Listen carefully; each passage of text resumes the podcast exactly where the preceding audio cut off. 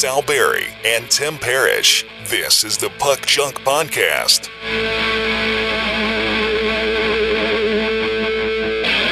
Hello and welcome to the Puck Junk Hockey Podcast, our first episode of 2021. After a little bit of a hiatus, we're back, ready to talk about hockey, hockey collectibles, hockey cards, all things hockey. Tim, how the heck are you, man? It, it feels like it's been forever.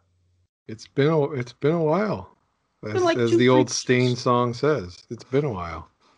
The uh, yeah, how was your uh, how was your holiday? I mean, it was okay. It was socially distant. I uh, distanced.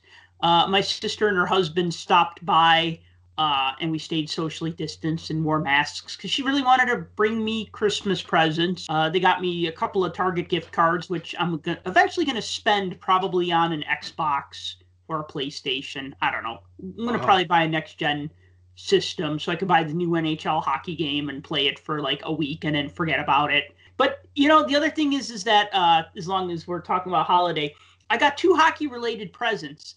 They bought me a fat pack of uh, Upper Deck Series One, a fat pack of MVP. So okay, two fat packs. I counted that as one present, and then they bought me these WeatherTech Blackhawks coasters that look like car mats, but they're really awesome. They're like really super useful. So yeah, it's my first hockey-related present I've gotten for Christmas in like um maybe since the Gretzky table hockey game. I'm not sure. I'm not really keeping track of these things.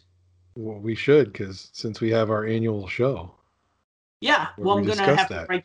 you're gonna have to down write so- write yeah write that one down. Take that note so we have it for later. Um, I actually got uh, got something hockey related too. Um, I got a five-time Stanley Cup champion Penguin banner. That's about I don't know. It's at least six feet long by about three and a half feet tall. Wow. It's got the Penguin logo in the middle. It says five-time Stanley Cup champions across the bottom, and it has all the years. It's pretty big. It's like a, I mean, essentially like a flag. You would fly up a flagpole, but where I live, it's so windy, the thing would get shredded. So I have it hung on my wall instead. Yeah, so that was that was a cool gift that I got, and we did pretty much the same thing. We only we didn't have any family come over. Uh, there's usually a get together every year, but that got canceled. And we were supposed to host it this year because whoever one of the rules is whoever buys a new house gets to host all the parties that year for the family get-togethers. Well, since we're not having them, we lucked out. so you get next year then, right? Yeah, we're hoping, you know, maybe by summer we'll have like a pool party or something here. But It's we'll like see. the All Star game. If they cancel the season, then your All Star game comes later that year. yeah, we'll we'll see how uh, we'll see how that all works out. But but yeah, so that was that was my holiday and uh, pretty uneventful. So now here we are, first of the year, first show of the year. I'm excited. Well, you know, and the other thing I'll say really quick is I really enjoyed the World Junior Championships, and I'm not saying Oh, that yeah. just because Team USA won, but it was just a it was a damn fun series to watch. I love that all the games were in North America. I love that they had well in Canada, but you know, North American It's North America. no, no, no. But what I'm saying is like it's so hard when it's like, oh, and it's in Finland, and you know, Oh, get up the at time difference. Yeah. get up at 4 a.m. to watch Team USA play Switzerland. And it's like, oh, God. Like, I keep saying I'm going to do that, and I never do. But when it's like, oh, yeah, USA versus uh, Russia is on at 9.30, it's like, oh, yeah, I could stay up till 9.30 at night. That's easy, you know? So I liked the North American friendly time, uh, game times. And I mean, also the series was a lot of fun. I was really disappointed to see Kirby Dach get hurt. You know, Blackhawk uh, player who probably was too experienced to be on the junior team. I mean, he qualified because he was under 20, but I mean, he already had an, a year of NHL experience under his belt. So it's kind of like doing the first year of college and then going back to high school and then just being the smartest kid in the room.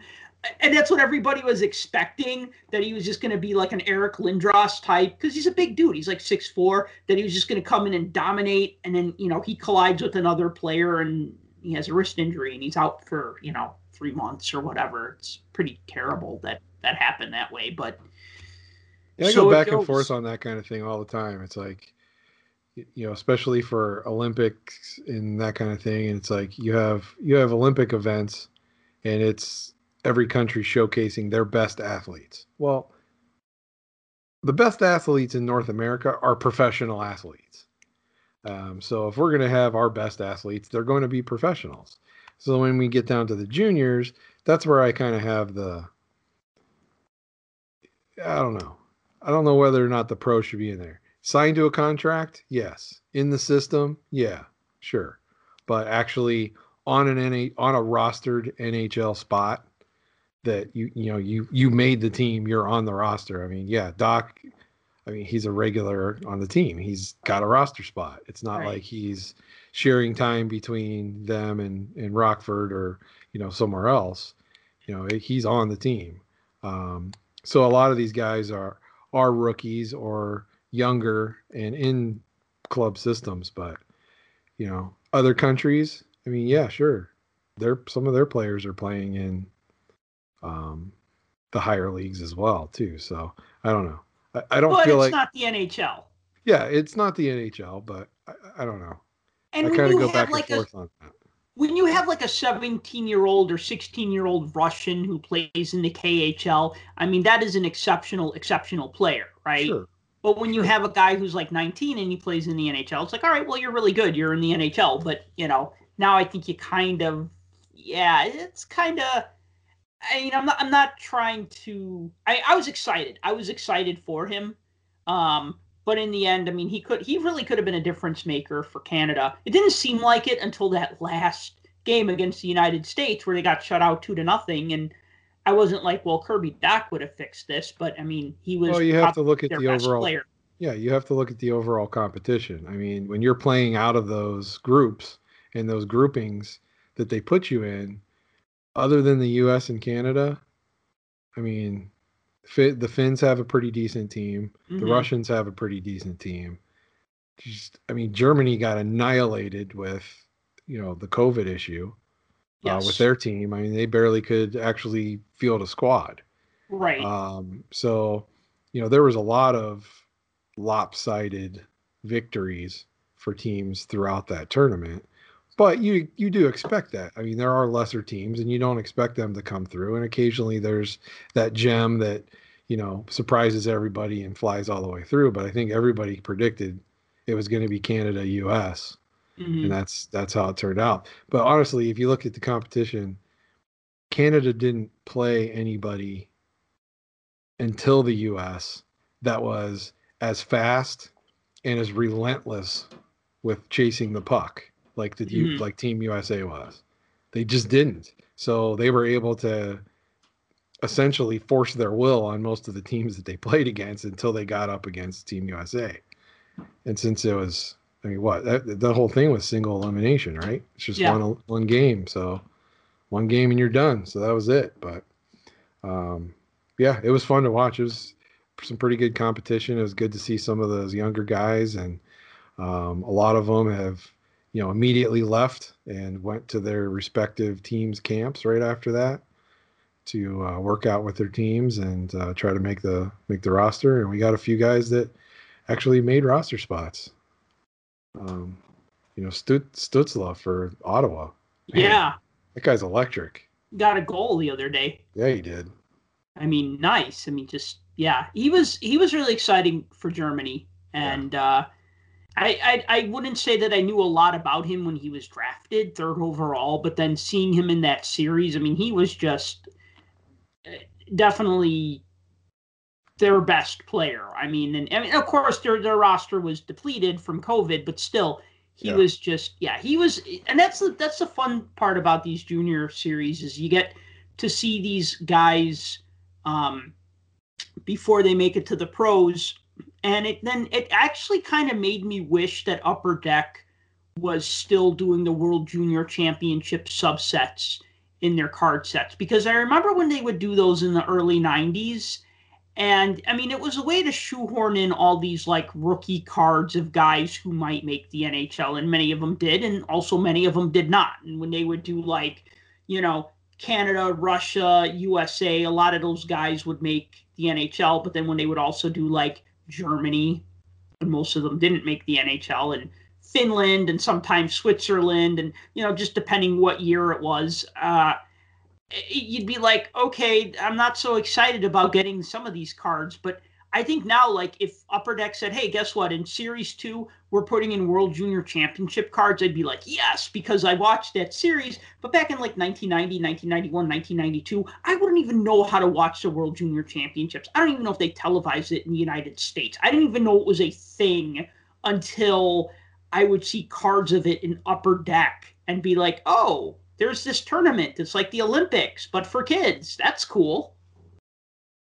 Yeah, I mean, look look at the argument that comes up all the time with amongst hockey collectors. Do you consider the Sedin's rookie cards technically their rookies because they were national cards?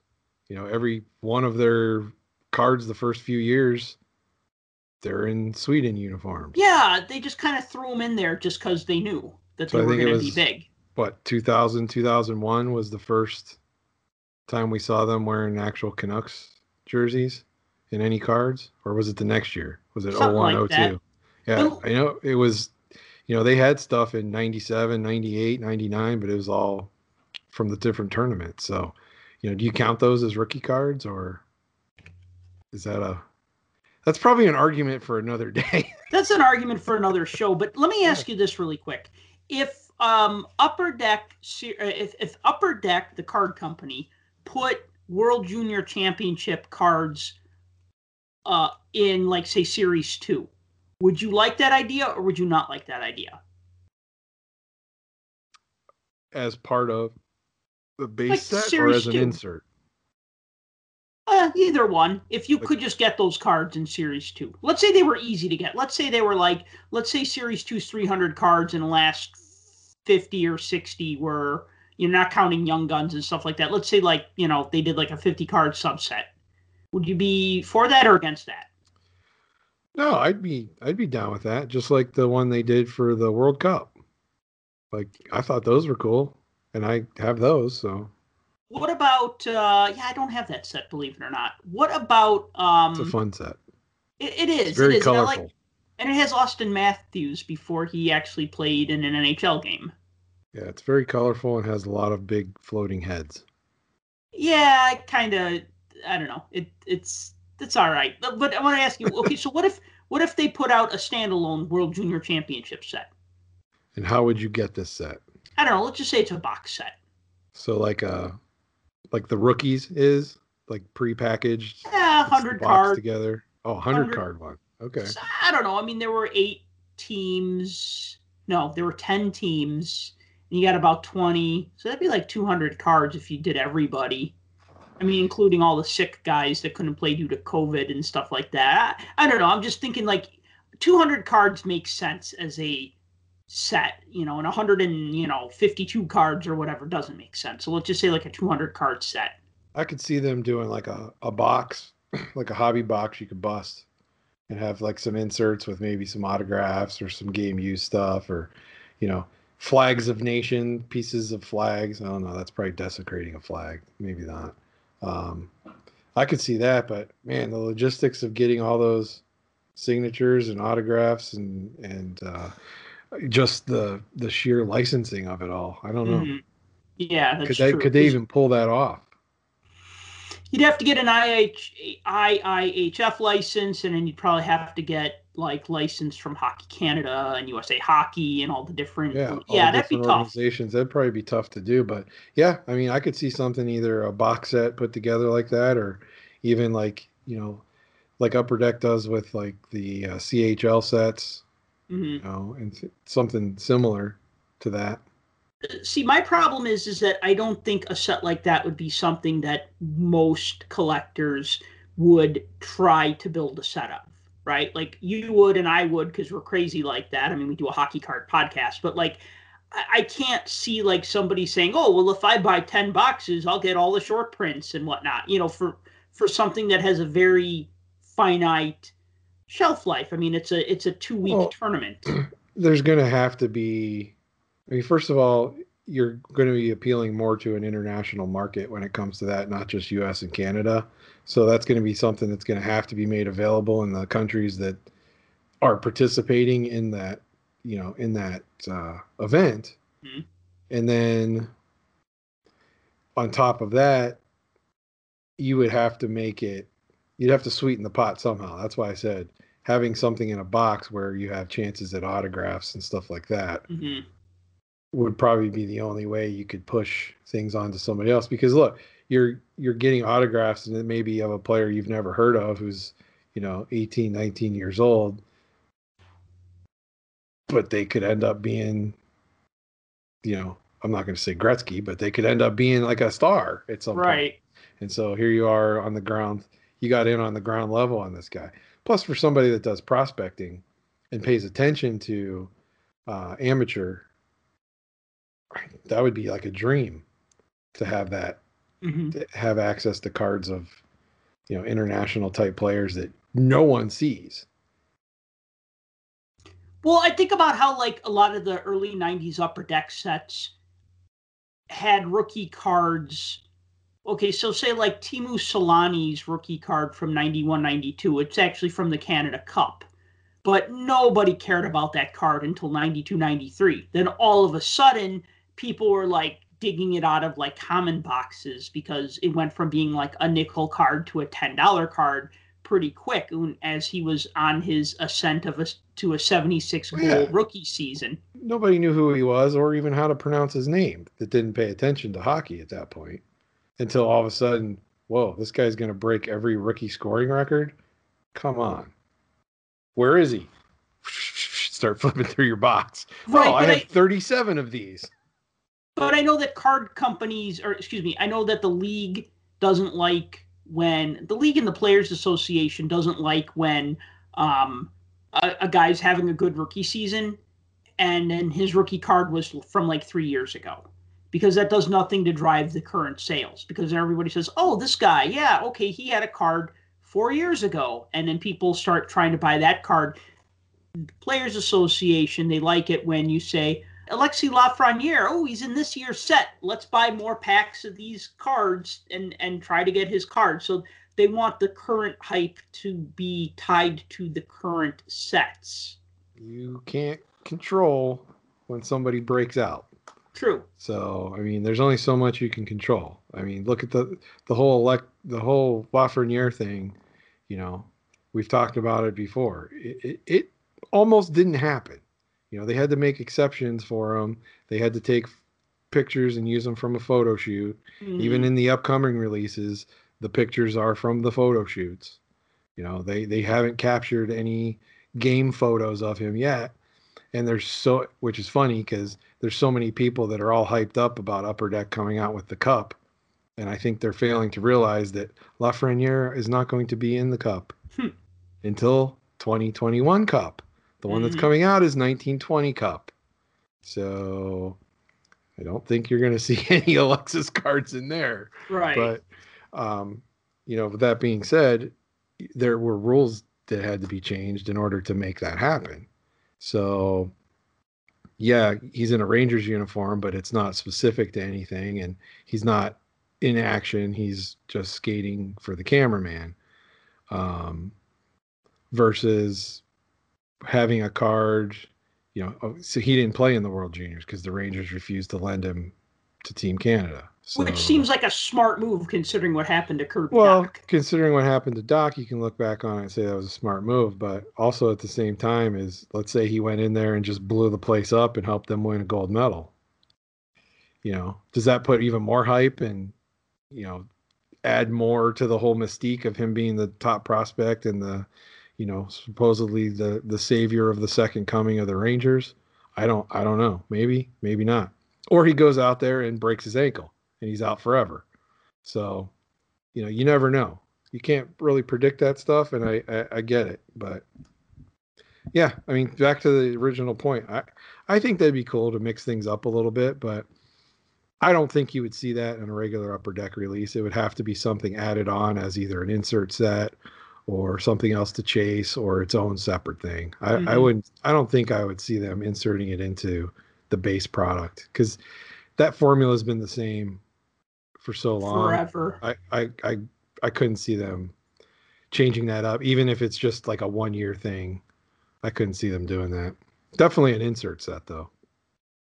So you mentioned to me that uh, that Beckett came out with its list of top 20 cards of 2020, and They that did. the Alexi Lafreniere Young Guns rookie card was one of the two hockey cards on that list. It, it was the top top 20 cards from 2020 and there were two hockey cards on that list. And so you've already guessed the one being the Lafreniere Young Gun. So what do you think the other one was? Are these cards that are from the 2020 season? Um Because if Yeah. not, I'd say then the Gretzky rookie that sold for 1.29 million would be the The- other. nope, they're all from 2020. They all came out in the year 2020.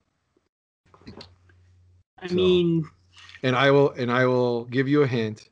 We've talked about this card on the show a lot.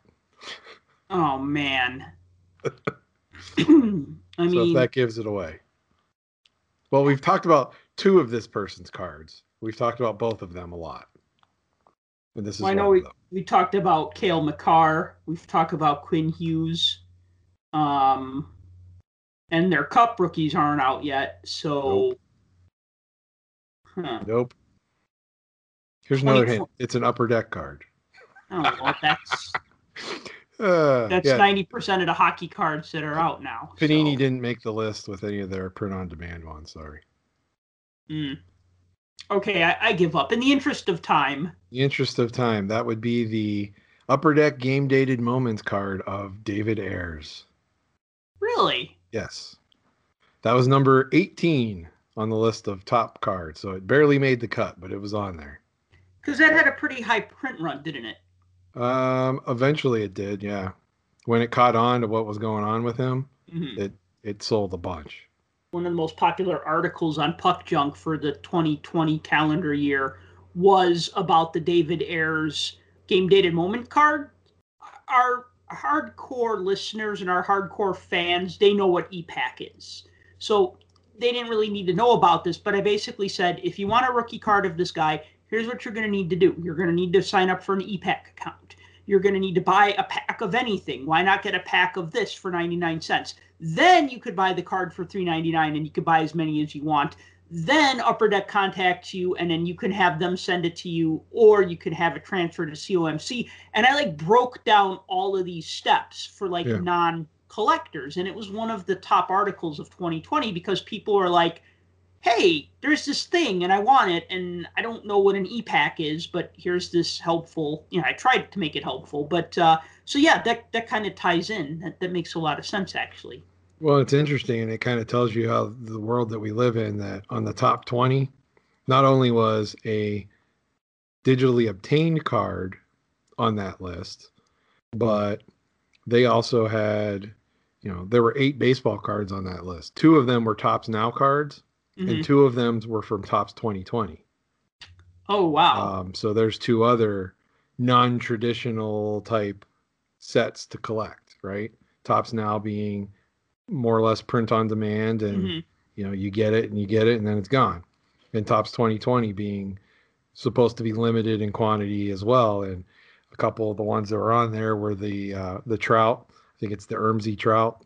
It's Mhm. kind of like crazy looking with a bunch of swirly curly Q things on it yeah, and then that um, that hideous looking um, Ken Griffey Jr.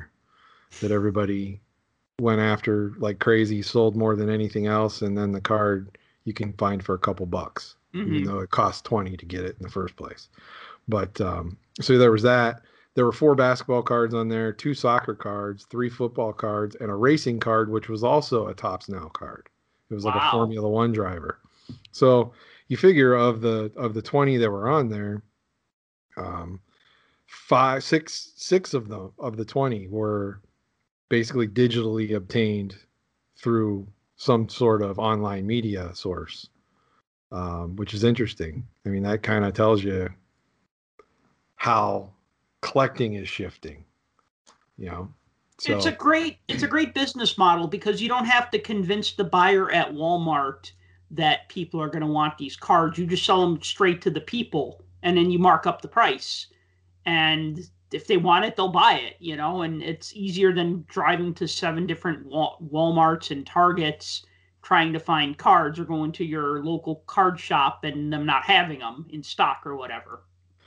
Yeah, and I think at least acknowledging that David Ayres card, you know, kind of shows that, hey, you know, Upper Deck's still around.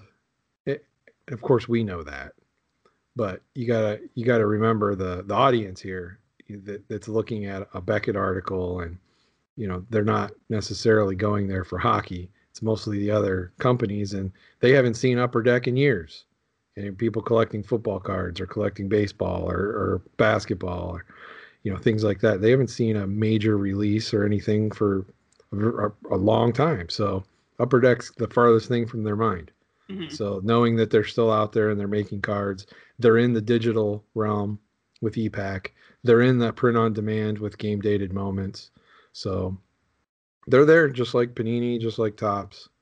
You know, they're doing this the they're going down the same path just like everybody else. So it was kind of cool to see that on there. I Wish there would have been more hockey cards on the list, but you know, two out of twenty, that's ten percent.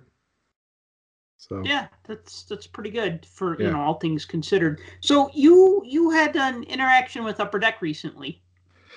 Yeah, yeah, just uh not too long ago. So uh so Synergy came out um on the seventh. And I know I've talked about Synergy before and not been a big fan of Synergy uh, because it kind of looks the same and it's I don't know. I've always thought it was kind of gaudy. It's very colorful. Um, they use that acetate in the background, so most of the cards are see through. Um, but they would hit the market and be fairly expensive, and then as soon as they would hit e-Pack, all of a sudden the price would plummet mm-hmm. uh, because there's a lot more available.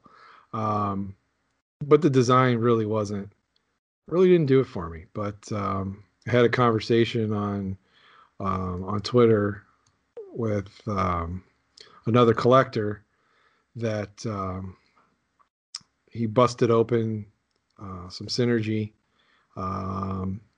Ran into some issues with quality control, just like we had in Series One. So, but Upper Deck's handling that, which is great. Um, pulled some really nice autos, which are tough, um, things like that. But I looked through all the cards, especially a lot of the base cards and the design and everything. And there's something about it. They went slightly different in the design change that I don't hate it this time. I actually sort of like it. Okay. And my comment was I usually bag on Synergy, but for some reason I don't throw up in my mouth when I look at these this year. So they aren't that much different, but it's something subtle, maybe. I don't I don't know what it is. And Upper Deck's comment was, "We'll take it." so you know you've done good when you've caused somebody to say, "I don't throw up in my mouth when I see them." So good job.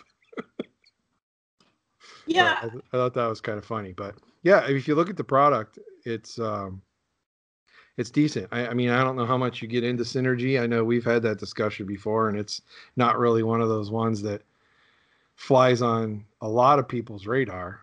Um, and uh, the other thing too is it it's involved heavily in the bounty program mm-hmm. synergy is and so um you know this year there's like 135 cards in the main set but they they split it all up into different different sections and different tiers but the thing is with it they don't focus on base cards at all so if you're looking for inserts and just want to get like subset type stuff and low not low serial number this is a pretty decent set I just wish the price would come down a little bit because right now it's about 150 to 180 bucks a box.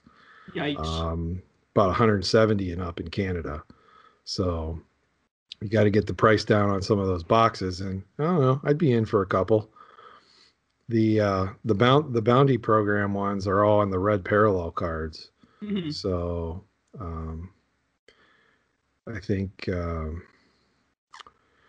the winners for those the top five get all of the prizes. The next five get something, and then everybody gets like the extra card if you do it.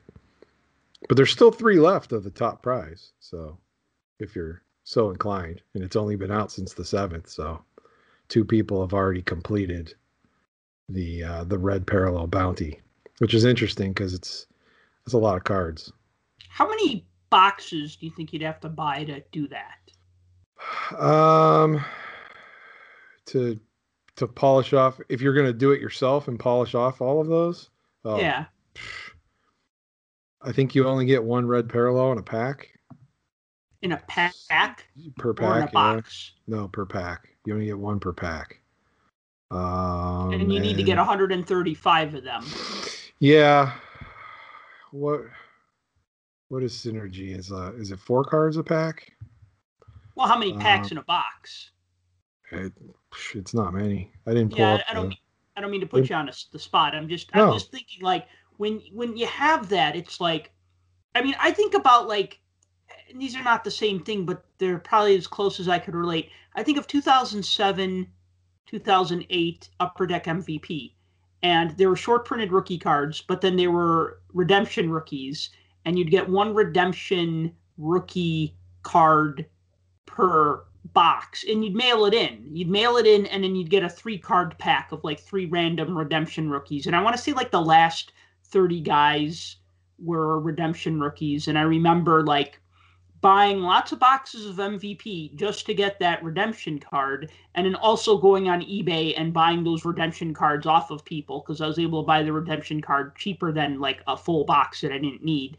And then like having all these redemption cards and sending them into upper deck and then them sending me like a mess of these three card packs and I don't think I got them all. I think I got a lot of doubles of certain players. I know I got a double of Jonathan Toews, but like I just remember like what a chore that was for just something that was like three cards or, or sorry, 30 cards and like maybe not having the same type of competition is like, well, it's a limited gold set, then there's only five of them, and then you have like everybody trying to not everybody, but like, you know, the bigger the prize, the more people are gonna be trying to outbid you on things. So that that's why I was just curious. Yeah, so it looks like the the boxes are three cards per pack, eight packs per box. And you get mm-hmm. basically one red parallel per box with the occasional purple one thrown in. Now, previous years they had other colors too, but they cut it down to just red and purple this year. But like I said, the base is the base is really. It almost seems like the base cards are harder to to get mm-hmm. because of all the inserts and everything else that are con- included in there. So this is definitely not a not a base set you'd probably want to chase the build. But if you're going after the bounty or if you're trying to get, you know, your player or whatever, mm-hmm um, that might be uh, that might be worthwhile. And there are autographs in there. They're just much harder to get. I think there's four in a case, um, which isn't a lot comparatively. So, but uh, they still they're still tiered, and most of the base cards are numbered out of 21. Hmm. So you're really going to be hard pressed to uh, to pull those. And then the tiers are there's the base, which are current players uh, there's legends, there's rookies, uh, and then there's rookie short prints. So um, the bases are all numbered out of 21, and the the higher numbered ones are numbered out of 11. So, like I said, it's hard. It's going to be hard to try to put together a base set. So, really, this is something you're chasing. You're chasing everything else in there. So, mm-hmm. but like I said, I might. Uh, I don't know if I find this for a decent price, I might dabble in this. So, just to give an update on some of the other uh, new releases. So, 2021 Upper Deck Artifacts comes out January 20th. 2021 Topps Now hockey stickers are back.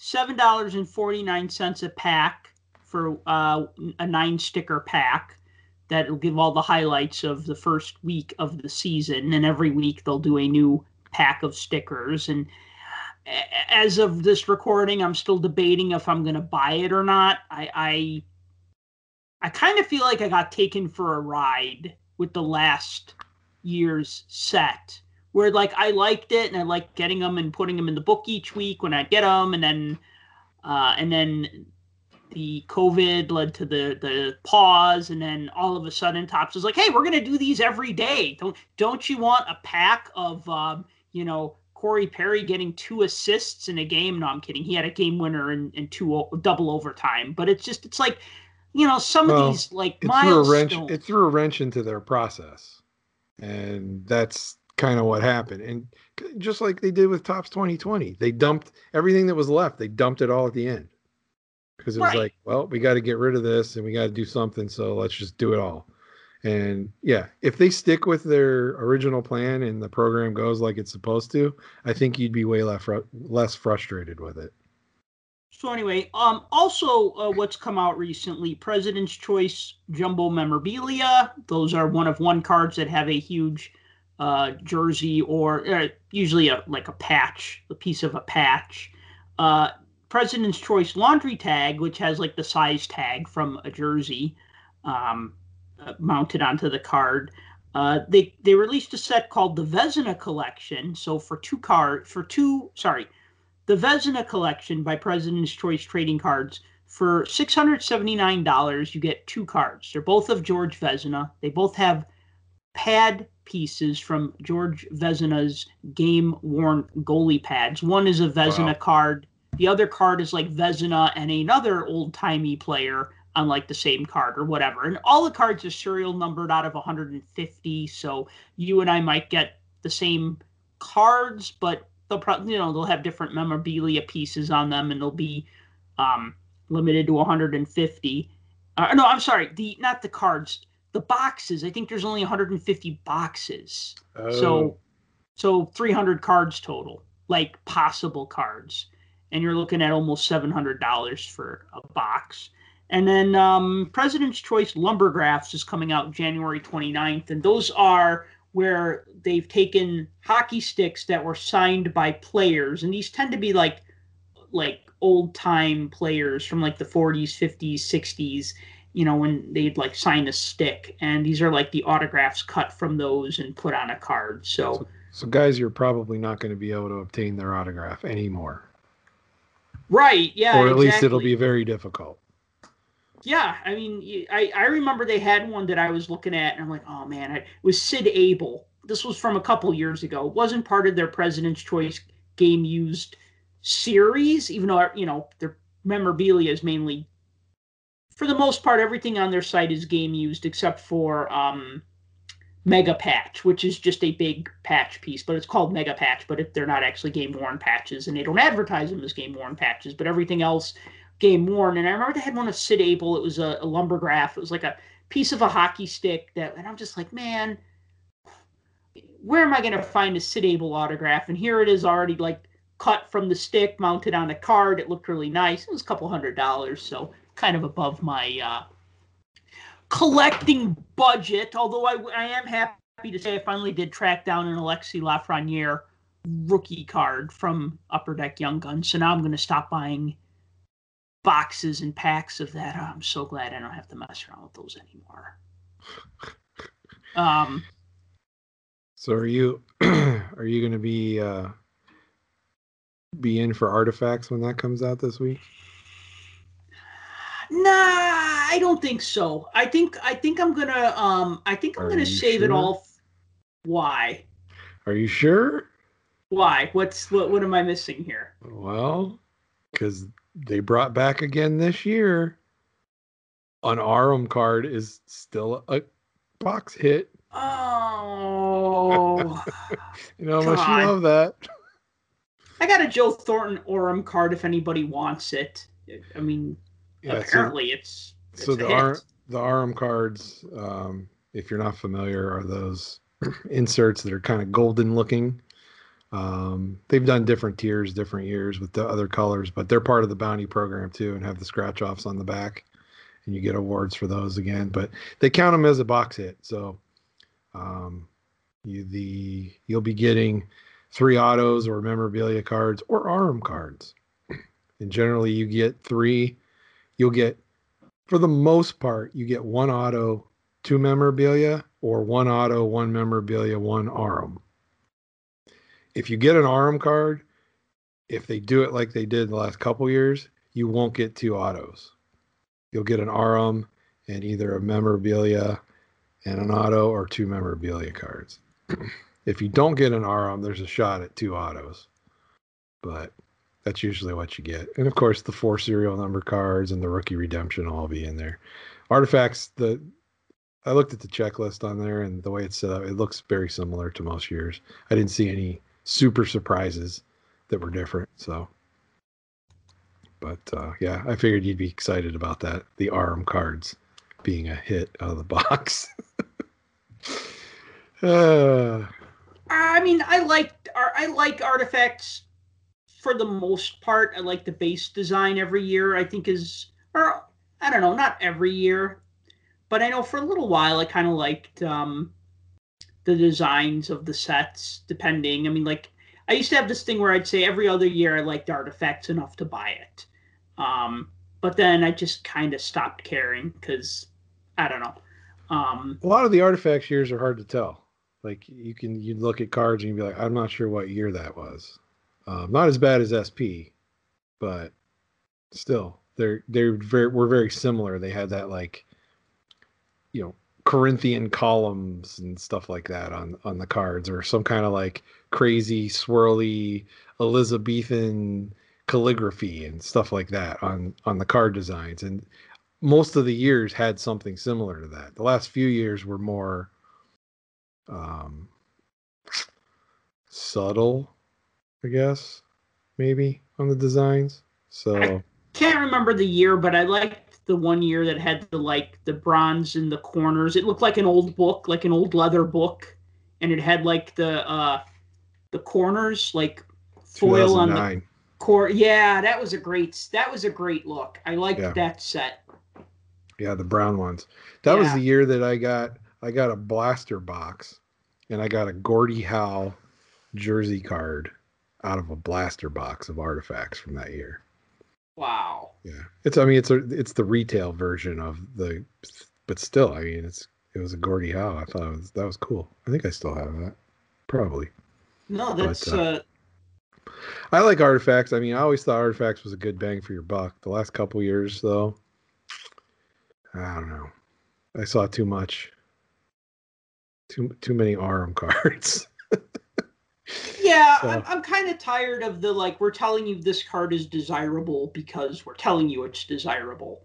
Like like I've said in the past, an autograph is desirable because it's an autograph, and even though if you really think about it, like if you detach yourself from the whole idea of autographs, you go, well, these are stupid. It's just a player scribbling on a sticker that's stuck onto a card, right? Or maybe it's scribbled onto the card, but you know, but still, you go, oh, that's cool. They signed it. You know what I mean? Oh, it's a Sidney Crosby autograph. That is so cool, right? And a jersey piece. I mean, I, I've come around on that. I really like patch pieces. I mean, we all do, obviously, for you know, because they're they're more decorative looking than like yay white jersey swatch, yay. But um, I think we kind of accept those for their uniqueness.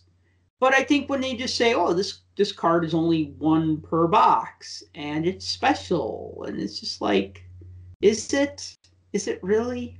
Well they're trying to drive more people to the to the bounty program. I mean you got to figure if you're going after all those cards you're going to be in it for at least a few boxes. You're probably going to go out there and hunt them down on the secondary market or try to get other people to trade you or something for them and everything else so it, it brings more of an engagement to the product. So I get it from that standpoint, but you can still have that and not have those be a hit in a product that is traditionally artifacts. It's supposed to have artifacts of things. And having a card that's just got gold foil leaf stuck to the card, it's not an artifact. It's not anything. It's not real gold. It's not anything. It's just a picture of a guy on a card. So, as most cards are, but you know, it's there's nothing there. There's no jersey piece. There's no signature. There's no fight strap. There's no button. There's no nothing. Right. So it's not an artifact. It's just uh, it's a gold. It's card. just a thing, and you're bringing significance to something that's different from the from the product. So, I mean that that's my only thing with it. And you know, it is what it is. I, I mean, I get it. It's either for you or it's not, and you go from there. But I mean, again, I might be in for a box or two of artifacts. We'll, we'll see. See how that goes. I'm probably going to save my money for Metal Universe. Yeah. That's probably. I thought you were going to say the cup. nah, I. You know, you know what's going to happen is I'm gonna I'm gonna buy a, a, a, box of the cup and I'm gonna somehow get uh, Mark Parrish, even though he's retired. Yeah. Or Thomas poss- Fleischmann, I'll get him. I'll get both of them in the same box, and and uh, I I don't know how that's even possible. Thomas Fleischmann. No, I mean because I was looking at like some of the like mm. autographs that I've gotten over the years from like packs and stuff, and it's just it's like I mean, there was that one year. Who the heck did I get? I don't think Mark Parrish was even in the cup in any no. year, was he? No, I'm. Fleischmann might have been. I'm joking, but it's just it's like the jersey card will be of a player that I don't want or collect, and the autograph will be of a player I don't want or collect, and the rookie will be of a player I don't want or collect. Like I think like we all either hope to get a big hit that we could sell or a card of a player that we like. So I mean, I, I, feel like I'm not. That's expect- the gamble. Well, that's the gamble, and I think for five, six hundred bucks a box, I don't want to make that kind of gamble. Uh, I don't know what the. I haven't even seen uh, Metal Universe up for pre-sale, so I don't even know what it's going for or what it's going to go for. But my sister asked me, "What do you want for your birthday?" And I said, "Hey, how about getting me a DA Card World gift certificate?" Because um, then I could buy some hockey cards. Because it was funny when she was talking about finding me hockey cards for Christmas. She and her husband were like, "Yeah, we looked at all the Targets, we looked at all the WalMarts. We were these were the only packs we were able to find." And like I said, it was a fat pack of Upper Deck and a fat pack of MVP. And then uh, her husband said the card shops had them, but they were really expensive. And he wasn't saying like we don't want to spend a lot of money on you for Christmas, like which is what it would sound like. Like we were gonna buy you this, but it was really expensive. But I I, I quickly cut him off and I said, yeah, no, I agree. The the card store prices for Upper Deck Series One are overpriced, and I'm glad you didn't spend $130 a box on a box of Series 1 because even though I really would have appreciated it and I would have opened it and you know gotten enjoyment from that I have my limits. You know what I mean? It's like that. That to me would not have been a good. You know, but I said, you know, if you get me this DA Card World gift certificate, they they have cards, and I'm thinking in the back of my mind, yeah. And then when Fleer Metal comes, I keep saying Fleer Metal, Skybox Metal, sorry, mm-hmm. comes out in March or April. You know, then I don't know. Maybe this will be the one 7th, I buy a case of. I think it's April seventh. It's supposed to come out. Do they have a, a pre-sale price yet? I haven't seen one, but you got to figure it's a little ways out because there's still time for that date to get changed. I'm sure um, with everything else, but um, they've stuck to the last few, so who knows? I think that's going to be the set that I really go all in on, though. Like, I still haven't, I mean, other than Upper Deck Series 2. And Series 1, I'm down to like needing only 20 Young Guns now. And Series 2 I'll buy because I always do Upper Deck Series 1, Upper Deck Series 2. Don't know if I want to do O-Pee-Chee. Like, I want to, but I feel like it's just like chasing your tail, trying to build a set. And maybe I'm better off just buying a base set and then just picking off the rest, the, the, uh, the rookie cards here and there. Um, but, you know, I think like with the Fleer Metal, sorry, Skybox metal, I need a swear jar, but I'm going to call it a Fleer jar. And every time I say Fleer, I'm going to put a dollar in the Fleer jar, and I'll, that'll be my savings for Skybox metal universe. Even though back in the '90s it was Fleer metal universe. You can just call whatever. it metal universe and forget Skybox and Fleer. Altogether. Well, but I'm just I'm just used to saying Fleer metal universe FMU. Just, just like we keep forgetting to put the sponsored by words in front of all the divisions in hockey. So, like everybody keeps calling it the Canada division, even though it's the what is it? The, the Scotia Bank. The Scotia Bank North Division. Yeah, the Scotia North Division. But everybody calls it the Canada division. So, well, sorry for ignoring your promotion. I like I like calling it the North Division, or or the Canada division. Yeah, um, people just naturally call it that. Well, I mean, you know, I don't, you know, I don't mind the league sponsors. The sponsors for the division names doesn't annoy me as much as I thought it would.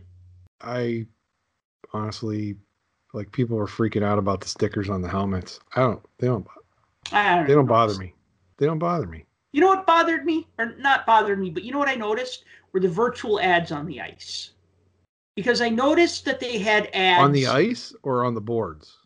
both, but on the ice now. So hear me out on this. So they had um I was watching the Penguins and Capitals. Good game by the way.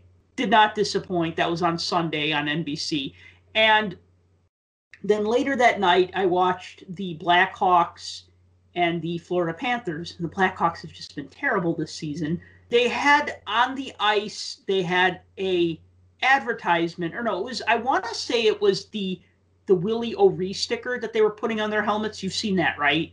Yeah, they're wearing that until the end of the month. I and think. I saw that on the ice, and I thought, oh, that's really nice. They honored O'Ree by putting him on the ice, and I don't know if that's disrespectful that they're skating over his face or if it's really cool that he's on the ice. But then later on in that game, it changed to an advertisement for like the Oilers versus the Flames or something like that. I want to say, or it was it was like two team logos, and I go, wait a minute, why is there an Oilers logo on the ice of not the Oilers? And then I, ah, it's a virtual ad, right? Like it just like for that split second, I was just like, why? Why is there an Oiler logo on the ice? Oh, they're promoting a game, another game during this game, and they're putting it on the ice. I didn't and- notice any of the ice ads. I noticed the I noticed the changing. Occasionally, I'll notice the changing dasher board ads, but most of those are kind of unobtrusive. The things that are bothering me though is since they don't have fans in most of the arenas, so you've got the you've got the section covers over top of the seats, Yep, which now have logos and advertisement on it that's fine. but there's a strip that goes around the glass, all around the glass, and it's been changing on some of the games. So it's like this digital strip.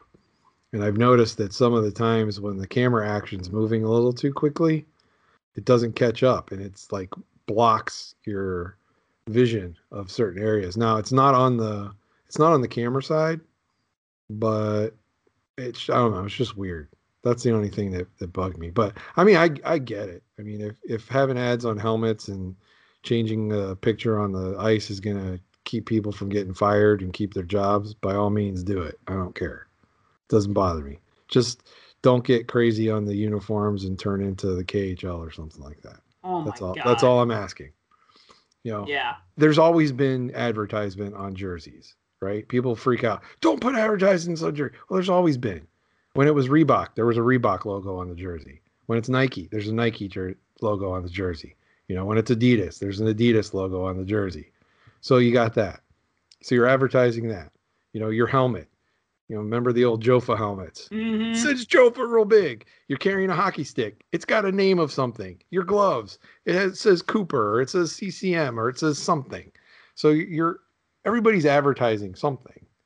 It's just those all get a pass. It's when you put something beyond that that people aren't used to, they freak out. But like I said, I don't want them to go crazy and turn everybody's jerseys into like some kind of mishmash of a hot dog on a stick jersey. I don't want to see that.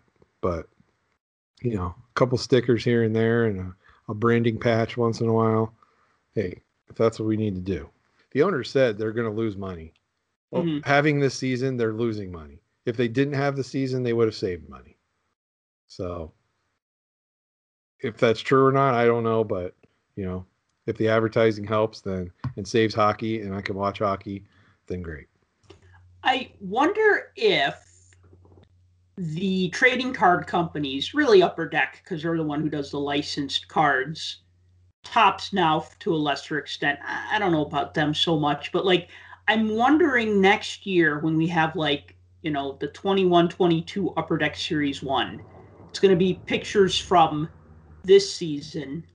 So you're not going to have any fans in the background. You're going to have ads on those tarps. You're going to have ads on their helmets.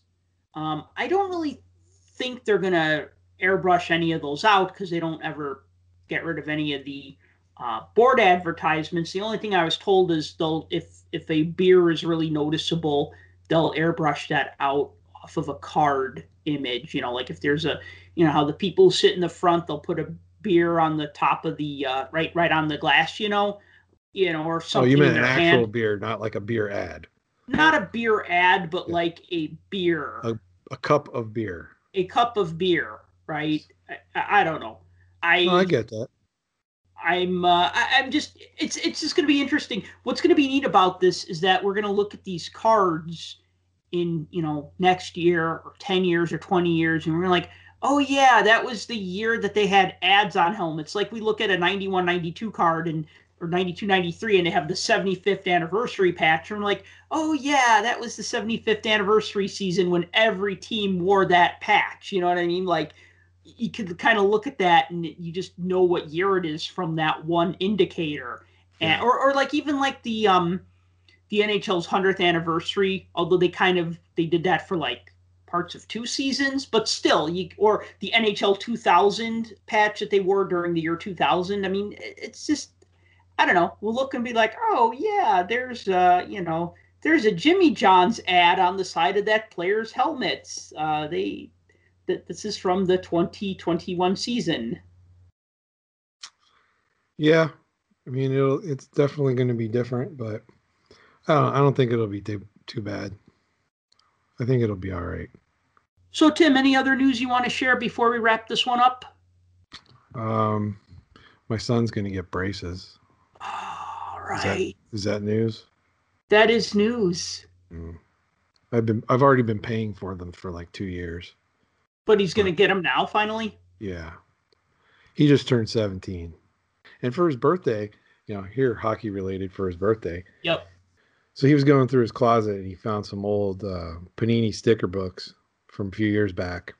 To which I said, "Well, they don't even make those anymore, so uh, it should be a collector's item." And he's like, "How come we never finish these?" I'm like, "Cause stickers are expensive," and that was kind of where it was left. And then, getting around Christmas time, he actually said, "You know what? I think I want to collect all of the top stickers for this year."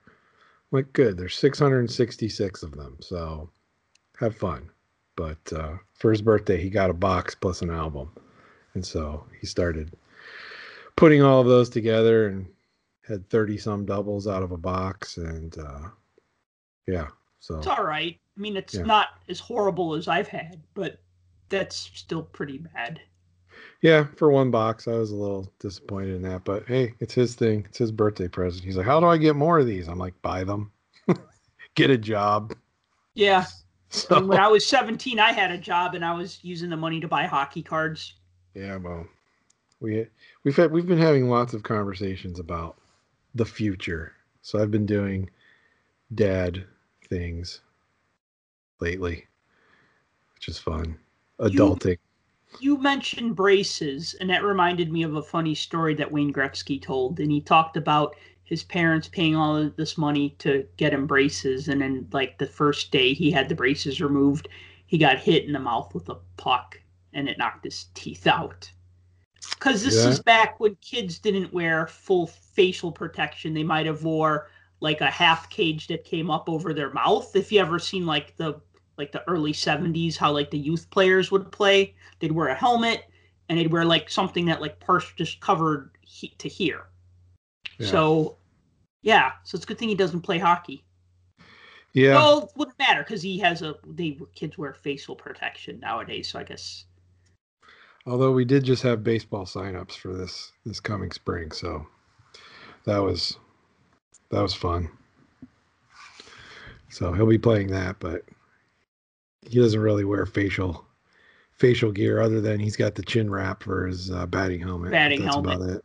hey let me ask you this though so when you told your son yeah you could buy more stickers was he interested in it or was he just kind of like eh, okay and then it kind of became this self-fulfilling prophecy of like hey dad why do we never finish these sticker books because you never want to son oh Hmm. but i want one this year and then well i want to finish it well buy more stickers yeah and then it goes in with the other ones Um, no, he still wants wants to figure it out.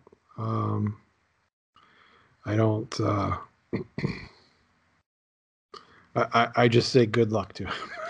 so, you know, maybe if I find him here and there, I, I might pick up a pack or two. But honestly, you can't find crap on any retail shelves where I am, sports related. You So- wait a year and the sticker boxes will be down to 25, 30 bucks a box. Oh, I mean, that's a- last year's top stickers are down to like 25, 30 a box now. That's the thing when the season when these dropped. Well, last year I should say they were plentiful. You could find them. You could find the books, the albums, the little the little gravity fed boxes of the sticker packs. You could find Mhm. them for quite a while. And they were around, but with everything once COVID hit and people went crazy for sports cards again, you know they wipe off the shelves, including the Topps stickers. Um, shockingly enough, so I don't know. There's got to be someone somewhere hoarding them. So Yeah, well, soon enough, the price goes down and it all Some- evens out. someone that lives in Chicago named Sal is hoarding them. Hey, I only bought four boxes. and yet buying four boxes and I still only got about 400 and s- something. I still needed over 200 out of 666. I you know get a thousand stickers and you know I got seven of the same Joe Thornton sticker. I mean, it was just ridiculous. So, yeah, I don't know, man. It was it's it's a tough set, but it's because Topps made it so darn hard to to finish, and there's no way to write to the company to get the stickers like you can with Panini, or you go online and you can get stickers that you need, you know, the last five or ten or whatever. I mean, I still need four stickers from 2019-20, and I'm down to needing eight stickers for 2021. So it's um it's getting closer, but yeah, I can't just go, all right, screw it, I'll just spend the 30 cents a sticker and get the rest. Yeah. Well, I told him he can either try to find them or buy them online or track down people and try to trade with them. That's about uh, those are his only options at this point. So we'll see. We'll see if it takes off. They were in the cards for a while too, but that kind of was fleeting. So he's getting older now, so he does recognize because I tell him all the time, I'm like, see this card? Guess what this just sold for? And I tell him, and he can't believe that. But I don't know. Maybe I'll make a card collector out of him yet. Who knows? There's still time. Card collecting is work, but it is a lot of fun. Yes. I think we're gonna wrap it up now. It's been about an hour. I think this was a good comeback show. We didn't we didn't have to tackle anything too hard hitting. We'll save that for the future. But um, as always, thank you for listening to the Puck Junk Hockey Podcast. If you enjoy this podcast, please like and subscribe. Please tell your friends, your family, everyone you know who likes hockey, or even people who just kind of like hockey. I heard we were number one in the dog community. So So, what? What's Dogs. Dogs Dog- that listen to podcasts. Dogs that listen one. to podcasts? Yes. I didn't know dogs like hockey podcasts. They like ours. For more hockey goodness, follow us on Twitter at Puck Junk.